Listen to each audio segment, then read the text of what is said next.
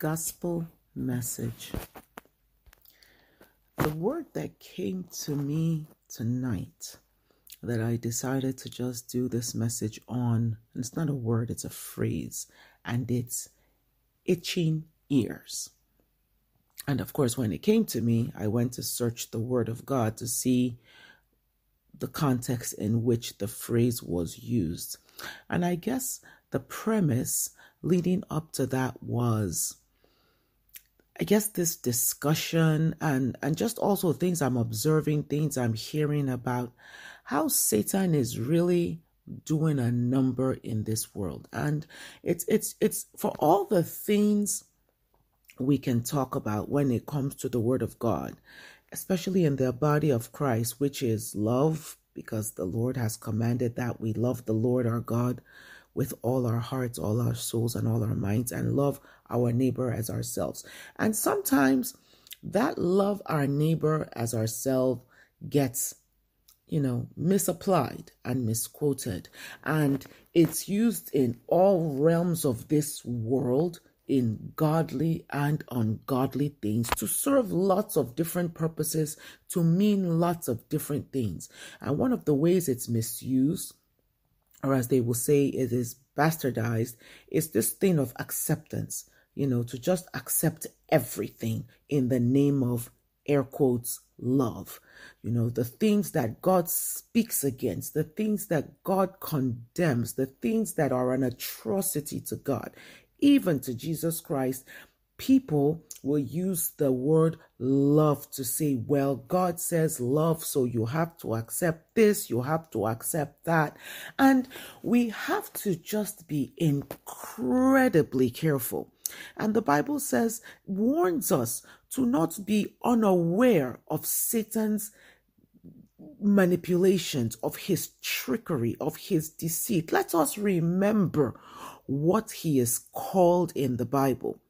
He is the father of lies. That means his job is to take the word of God and twist it and use it to serve his own purpose, starting from the very Garden of Eden, from the very fall of man, when he said, did God say this? Oh, he did not mean this, he meant that. That is M O of Lucifer, M O of Satan, M O of the devil, the dragon, the antichrist, whatever term he's being used in.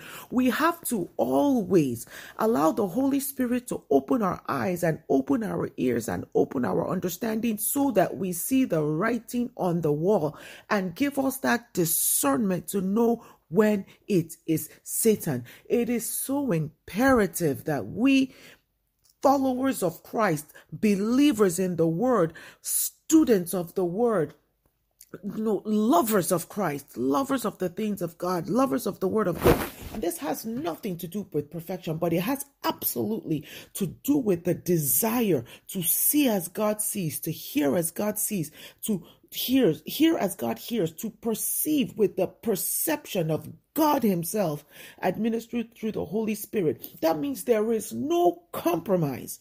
And sometimes people take this thing of no compromise to, to, for the people who say it to say those people are acting like they're perfect. That is not what it means. No compromise means to understand what the what God does not compromise about. It doesn't mean we're perfect, but it means by fire or by force, Father God, whatever is dark within me, by the power of your light, swallow it up. Whatever is chaff within me, burn it up with your Holy Ghost fire. We have to put ourselves out there for God to purify, to refine with fire until everything within us that is not of him is burnt off. No compromise. No compromise. Recklessly abandoned to God. And there, and there is this lie out there that anybody who takes this position is trying to present themselves as holier than thou. Again, another trick of Satan trying to get us to compromise, to accept those things that God does not accept. So coming back to this itching ears thing, when I now search the Bible, and I found it in, in Second Timothy chapter four, and I'll just read. a few verses. So this is um, the Apostle Paul's letter to Timothy. And again, Timothy was one of the disciples of Paul, the one, one who was sent out to help with the church building, the church planting. So again, some context. When, when we are saved, right? When we are saved by Christ, when the gospel of Christ goes out to make children of God, it's to, it's to reveal the truth of Jesus Christ, the, the, the message of salvation in Christ Jesus, that we might receive Jesus Christ unto salvation, thereby we are now saved. Meaning, whatever life we were living before, a life that was led by the dictates of sin and worldliness and the flesh and the natural life and everything that comes with it, is now replaced with Jesus Christ being our head, eyes unto Jesus, the author and finisher of our faith. So th- now that ye have received Christ, walk in him, built up in him, according to Colossians teaching us. So this is what we do. So we now become saved and now get introduced into the, the body of Christ, which is the church. So now there is a building up of the church, which is part two. So there is the gospel of salvation, which enables us to come into the church. And then there is the message of the gospel that continues to build up the church, which is the body of Christ. So we helping each other, encouraging each other, rescuing each other, guiding each other. We now together as one body with Christ as our head are now walking on this path of salvation. And that is the church in essence. Of all the other stuff that we have made the church to be, that is the foundation of what the church is, of who the church is.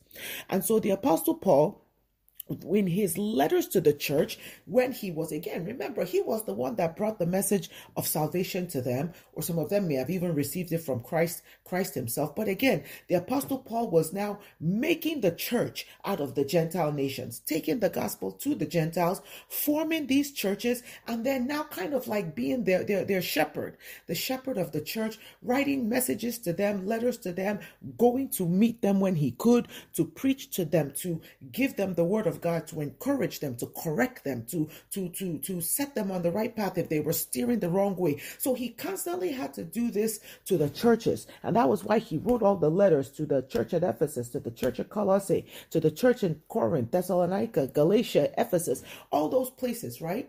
And now here he was using Timothy to now continue the same work. And he had this letter to Timothy, giving Timothy encouragement, but also giving Timothy instruction. Giving Timothy instruction on what to do, what to look out for, what not to do. These are the people you need to get to do this. These are the people that shouldn't be doing this. Try to, when you're building up the church, in order to get ministers, these are the kind of people that you should get. These are, these are the messages you should get to them, give to them, to instruct them. Again, building us up. And there is this thing that, you know, it's kind of like saying once we get saved, there is no work to do. There is no work of salvation to do because Christ has already done that. But there absolutely is a work of perseverance to continue. There is a work of building up to continue because we're not, Christ is not fully formed in us in the beginning. But the more we continue to walk in him, then he continues to build himself up in us. So it's now less of us and more of Christ. This is the Christian walk. This is the life of a Christian walk. So, coming back to the letter. So the Apostle Paul was writing this letter to Timothy. And this is what he says to Timothy in that Second Timothy chapter four. He says, I charge thee therefore before God and the Lord Jesus Christ, who shall judge the quick and the dead at, at his appearing and his kingdom. Preach the word. This is what he's saying to Timothy. Preach the word. Be instant, in season, out of season. Listen to what he's telling him. Reprove. Rebuke, exhort with all long suffering and doctrine. This is the King James Version. Let me just go to a different version for the sake of, you know, just so we can understand what the Apostle Paul is telling him. So I'm going to go to New Living Translation, which is kind of like a, I don't want to say New Age, but kind of like a uh, New Living, meaning new life in Christ. That's kind of like what that, that translation is supposed to be saying, speaking to new believers. And I'm going to read those two verses again. I solemnly urge you in the presence of God and Jesus Christ, who will someday judge the living and the dead when he comes to set up his kingdom. Verse two, preach the word of God. Be prepared whether the time is favorable or not. Patiently correct, rebuke, and encourage your people with good teaching. That's that's what that's, you know, that um, King James Version, that's the translation. So again, the word of God has that power. It has that power.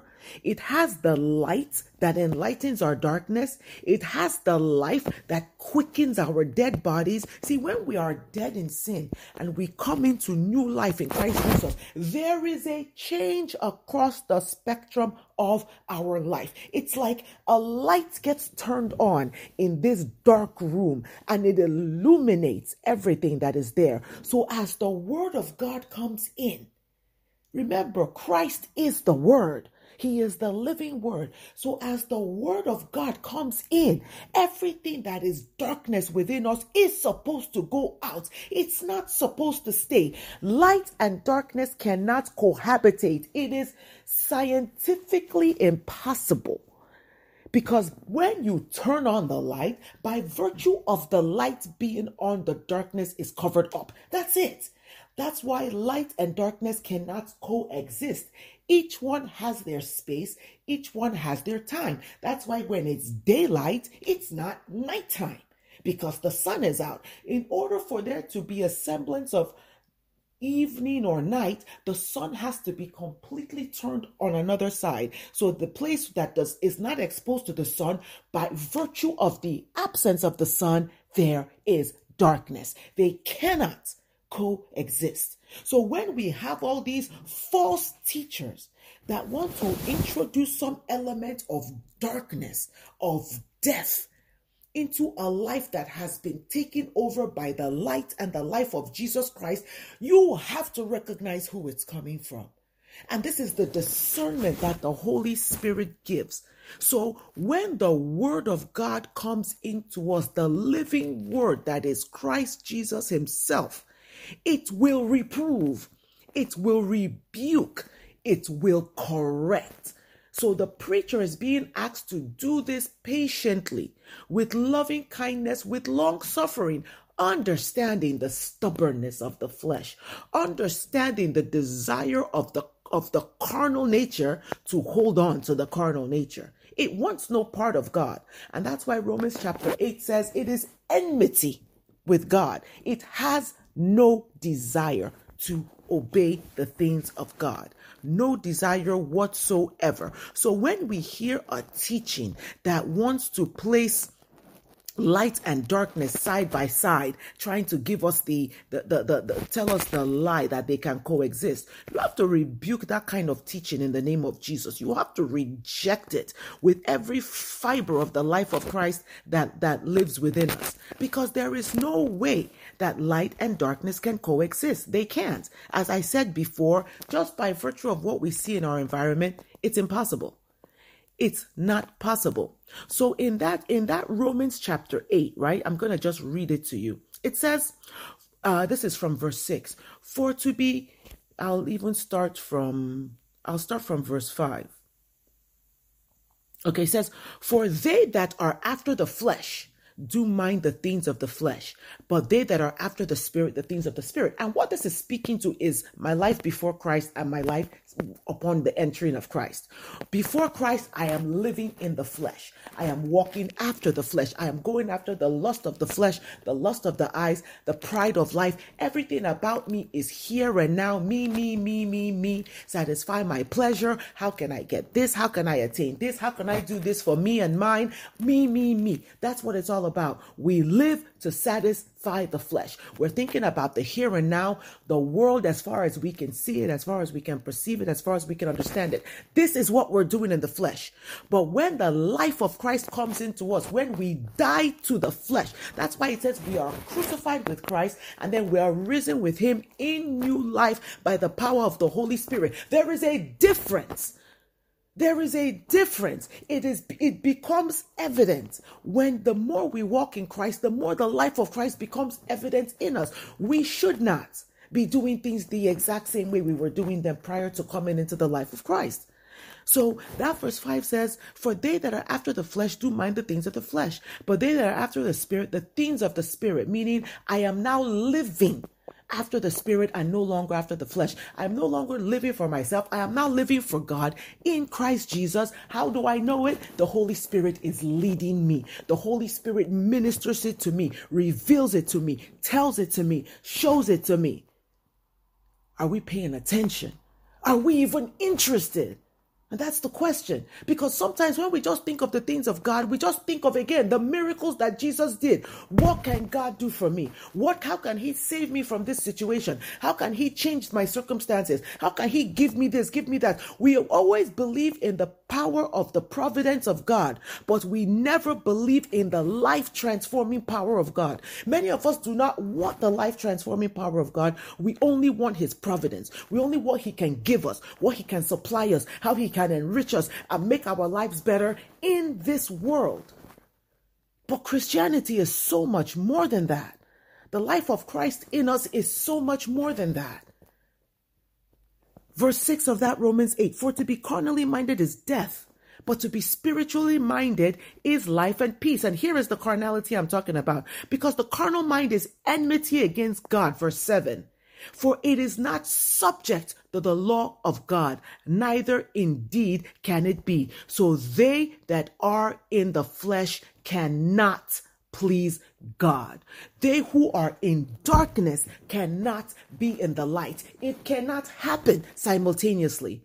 We're either in darkness or we're in the light. And if we are in the light, the light is progressive when it comes to Christianity. Let us understand this, because Christ does not get fully formed in us in one day. We have to walk in him. We have to walk in the light of Christ. We have to walk in the life of Christ. In, um, in Colossians chapter two, and I'm just going to read that very, very quickly, because we have to understand what the Bible is telling us. And it's saying that, you know, it, it, it says from verse six, it says, "As ye therefore, re- as ye have therefore received Christ Jesus the Lord, so walk ye in him, rooted up and built up in him, and established in the faith as ye have been taught." We have to walk in Christ. And who is the one who teaches us? The Word of God, the living Word of God, now made, translated into our mortal bodies by the Holy Spirit. It tells us what to do. It, it when when the light comes into our darkness, everything hiding in the corner, if we're interested, and I say if we're interested, the Holy Spirit will reveal it to us. The Holy Spirit will reveal it to us. It doesn't always mean we instantly have power over that thing, but we can. We can. Depending on how how how how badly we desire to, to be to be rid of it. So again, going back to the itching ears. So it says, "Preach the word, be instant in season and out of season, reprove, rebuke, exhort with all long suffering and doctrine." This is what Paul is giving to Timothy, how to lead the church, how to build the church, how to establish the church. And this is what he says. This is the important thing. And because this is what I'm talking about, you know, all these agents of Satan out there, and I call them agents of Satan because they are liars, because they are deceivers. What they try to deceive us is that, oh, you can do this while being a Christian. It's okay to do this. It's okay if this thing in your life. And the thing is that it does not reject the things of darkness. It accepts them and saying you can have those things of darkness even while walking in the light of Christ. No, we cannot. Because if we do, then we are not fully in the light of Christ, and we have to beware. We have to beware. It is so important. This Satan, we should not underestimate the cunningness, the divisive, manipulative, deceitful being that is the devil. Oh my goodness. This flesh is no match. We can only stand up to Satan in Christ Jesus. Don't even be deceived thinking we have any kind of resolve or anything when it comes to Satan. This is one who was boldly in the Garden of Eden, that he dis- he manipulated the serpent, that he entered into the serpent to be able to deceive the man and the woman. And that was why the serpent was cursed. The serpent was cursed because it allowed itself to be manipulated by the, by the devil. We have to understand that Satan is cunning, and his cunningness is going to continue until he receives his condemnation in the lake of fire. Until then, he's going to take as, he's going to attempt to take as many with him as possible. So in that verse three of this Second Timothy chapter four, it says, "For a time will come when they will not endure sound doctrine, but after their own lust they shall shall they heap to themselves teachers having itching ears, and they shall turn away their ears from the truth and shall be turned unto fables. But watch thou in all things, endure afflictions, do the work of an evangelist, make full proof of thy ministry." What the Apostle Paul was, he was telling Timothy, listen, listen very carefully. There's going to come a time where this thing that you are preaching, they're going to say, eh, this one is just over, over sabi, overdue. Are you the only one that knows Jesus? Are you the only one that knows God? I better go and sit down. We too, we have Jesus, because they're going to be hearing this doctrine, this false doctrine, these lies and manipulations of Satan that, that are going to tell them that they can be, have one foot in darkness and one foot in light. And it's going to please them. Do you know why? Here's what, listen to what the Bible it says. It says, "They shall heap to themselves teachers," meaning because of the desire of their hearts, because of their own desire to walk this way, because of their own desires to not renounce the ways of darkness and the things of darkness, they will look for teachers that will tell them what they want to hear. This is what the Bible is saying. People are not deceived just like that. I, I believe that people are deceived because they are not interested in the truth. People are deceived because somehow, somewhere, deep down inside, they don't want to give certain things up. So they are waiting for that preacher that will tell them it's okay to do that, that God is on your side. God loves you. God is love. God does not want the condemnation of a sinner. So he's not going to do this. He's not going to do that. He's going to, he is love. He is love. He is love. That's why I said they bastardize this, this, the notion of God's love to now try to make it fit their agenda. It says they will heap to themselves teachers because their ears are itching. They have no interest in the truth. We have to be very careful, children of God, those things that we do not want to part with. We need to stop looking for someone to co-sign our darkness. We need to stop looking for someone or something to co-sign things that God is telling us to renounce as works of the flesh, as works of iniquity, as darkness. It is important. It is imperative, because this thing speaks to us. It doesn't say the false teachers have itching ears. It says we have itching ears. We have itching ears, and we're looking for someone to come and scratch it. When we hear the man or woman of God that comes to us and say, we must repent, we must renounce these things, we must walk after Christ, we must wash our hands and rid our hands of anything that is contrary to the word of God and to the will of God, and looking for someone to come and now say, oh, it's okay for you to do this. It's okay for you to give it up little by little, because you know what? Rome wasn't built in a day. And as much as Rome wasn't built in a day, we're not promised tomorrow. We're not. We're not promised tomorrow. So that's why the Bible says today is the day of salvation. Meaning, now that I have the opportunity, let me renounce this thing and ask for the Holy Spirit to come and help me and to deliver me. And we have to pray this prayer that we say, Holy Spirit, make it uncomfortable for me. Physically uncomfortable, emotionally uncomfortable, mentally uncomfortable when I am not walking in the way that the Lord has planned for me. If I am not living up to my full potential in Christ, let me not have any peace. These are the prayers that we have to pray. We shouldn't be comfortable in sin. We shouldn't be comfortable walking contrary to the word of God and to the will of God. We should not be comfortable. We should not be at rest as long as we are not living our lives to please the Lord. So we have to be mindful of whether we have itching ears and we are going to heap unto ourselves false teachings, false doctrines, and false truths, because those only come from one place. They come from the devil. Darkness and light cannot cohabitate. The flesh and the spirit do not cohabitate. The natural life and the life in Christ cannot cohabitate. One has to have dominion. The question now is on us. Who are we going to give dominion to? Are we going to give our dominion to God in Christ Jesus?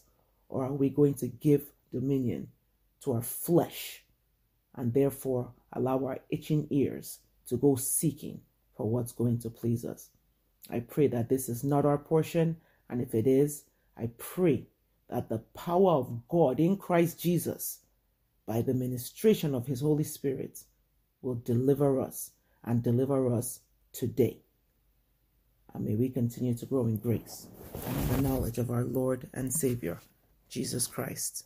Amen, amen, amen in Jesus' name.